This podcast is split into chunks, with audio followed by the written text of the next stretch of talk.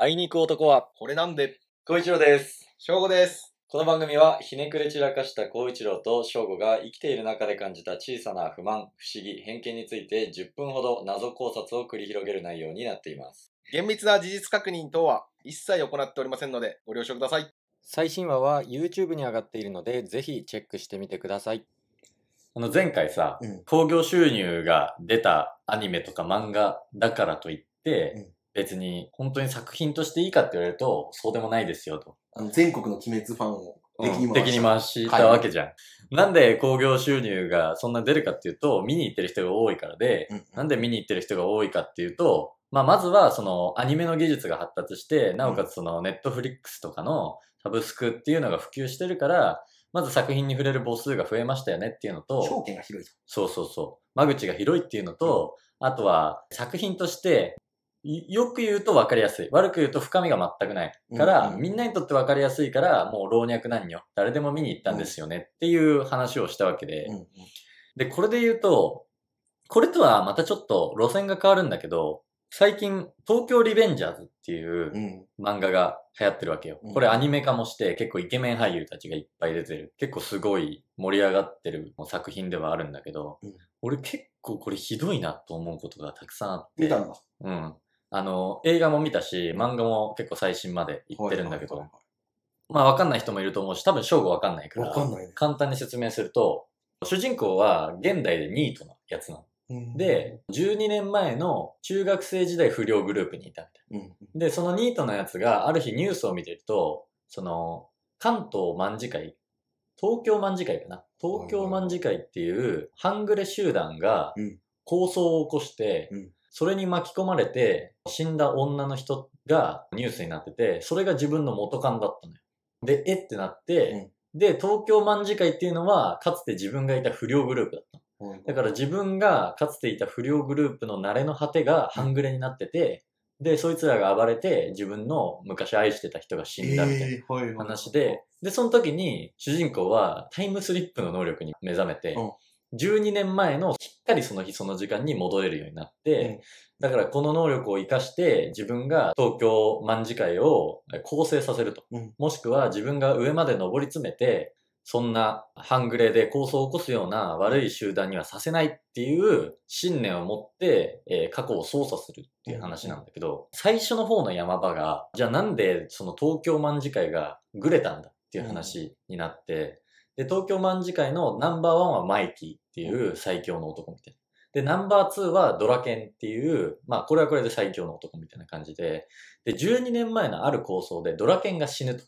ナンバー2の。そう、ナンバー2のドラケンが死んでしまったことによって、マイキーに唯一意見できる人間っていうのがいなくなったから、マイキーの暴走が始まったんだっていう話になって。同調しちゃったんだ。そうそう。マイキーがどんどんどんどん暴れちゃったんだっていう話になって、じゃあ12年前に戻って、ドラケンが死ぬ構想で、ドラケンが死なないように頑張ろうっていうのをやるのが最初の山場なのね。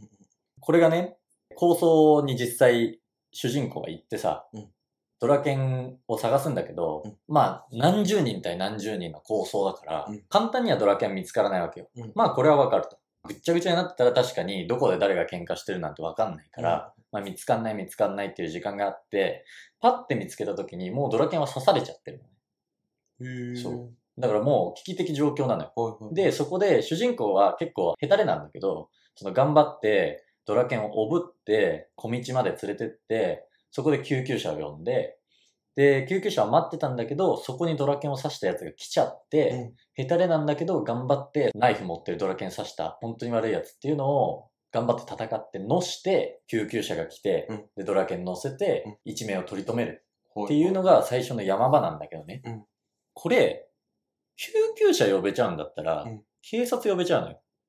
確かに。そう。その救急車っていう、まあ公共福祉というか、うんそういうインフラが整ってる世界線なのであれば、うん構想起こるって分かってる時点で、あの、どこどこで何時から、なんか中学生が構想を起こそうとしてますと。あの、来てくださいって言えば、うんドラケン死ななくて済むのよ、絶対に。だから、い絶対やらなきゃいけないことって、もう最大の KPI は、ドラケンを殺さないことであって、うんその警察を呼んだら不良的にダサいとか、そういうプライドどうだっていいわけじゃん。なんなら、それがね、実際、その不良グループでずっとやってたやつならわかんだけど、主人公は未来でニートやってるやつがタイムスリップしてそこにいるだけなんだからさ、不良のプライド持ってる方がおかしいのよ。それの。しかも、なんなら、その前の話で、やべえ、殺が来た逃げろみたいなシーンとかもあんの。うんだから警察を呼べるっていう世界線なのよ。うん。だったら警察呼べよってそれな。って思っちゃうの。しかも、ドラケンうん。を刺したやつをうん一応乗せるんだ。その、ん乗せちゃうんだ。あ、そう、乗せちゃう。乗せちゃう。そこは、まあまあ、頑張ったみたいなシーンではあるんだけど、その、救急車でどうにかなるっていう話なんだったら、うん警察呼べちゃうやうんんとも思うし、で、また別のシーンで、これは結構先の話になるから、もしかすると読んでない人はネタバレになっちゃうかもしれないんだけど、あの、いろいろ頑張って、ヒロインが死なない世界線にできるの。うんうん。で、した時に、現代でそのヒロインとデートをして、実は12年前のこの日、この公園で私は最愛の人に振られたんだ、みたいな言われるシーンがあって、うんで、自分は何のことかわかんないんだけど、でもその後またその世界ではヒロインが死んじゃう。だから、もう一回戻ってやり直さなきゃって言って、過去に戻って操作するっていうのを頑張るんだけど、その過去に戻った時に、結果から言うと、その公園でその女の子を振ってたのは自分だったのね。おいおいおい。そで、自分は覚えてなかっただけで、そうやって振ってたんだけど、それがなんでかっていうと、不良として喧嘩を日夜繰り返してる男のそばに、こんなに素敵な人を置いといちゃいけねえっていう、不良魂から、うん男として、ここはもうこの女の子を俺の世界から遠ざけなきゃいけないんだって言って振るっていうシーンなのよ。はい。で、それが割とその、まあ、感動シーンというか名シーンみたいな感じで描かれてて、もう俺はこれで良かったんだ。みたいな感じで終わるんだけど、うんいやいやいや、お前、未来を変えるために過去に戻って過去変えようとしてんだから、過去にやってたことと同じことやって、それ感動シーンにしちゃダメだろって。お前の目的一切達成できてないやん。それなんか名シーンみたいにしてごまかそうとしてるけど、うん要は未来で私ここで振られたんだって言われて、で、その後死んじゃうから、うんこれじゃダメだって言って過去に戻ってんのに、うん過去と未来が繋がっちゃう。あ、ここでこいつ振ったから未来でそう言ってたんだって。いやいやいやいや、じゃあその過去変えなきゃっていう。え、それはさ、うん、大きな、うん、めっちゃでっかい吹き出しで、うん、作者がうん。受け狙いに行ってるっていうのではないの？いや、だからそうであってほしい、なんなら。なんなら。え、なんか作者的にね、うんうわ、これ矛盾してんなって思いながら書いてるんだったら、まだいい、うんだけど、なんかもう、それが、うわ、いいシーンだなって思って読んじゃってる人がいっぱいいるっていうのが怖い。ああ、わかるわ。なんかそうその、そこで感動しちゃったら。それダメだよって疑問抱かないとっていう。で、まあこれもさ、多分普通に無思考で見てたら、うわ、いいシーンだなってなるのよ。その、世の中、ごめんなさいだけど無思考な人の方が多いから、だからそっちに合わせた方いんだろうなが。そうそうそう。売れるんだよ。そうそう、そうなってるんだろうなって売れてんだろうなとも思うし。でね、これじゃあ、そもそも何がこの作品いけなかったのかっていうと、少年漫画なのねうん。で、少年漫画って基本的にさ、ファンタジー系が多いじゃん。それこそうんワンピースとかナルトとか。で、ワンピースとかの世界で、いや、警察呼べよとはならないわけよ。うんもう世界線が全然違うから。でも、少年漫画で過去に戻れるっていうファンタジー要素は一応ありつつ、でも不良の話っていう割とその現実に近い、リアルに近い世界線でやっちゃってるから、そういう歪みが、うん。調整がめんどくさくなってくるんだと思ってて、逆に言うとそのクローズとか、割と青年漫画で割とグロく喧嘩してたみたいな、思いっきり血とか流れてるみたいな作品ではさ、別にそんなことは思わないわけで。だから結構こう、東京リベンジャーズは難しいところ攻めちゃったんだろうなって思って俺は見てたね。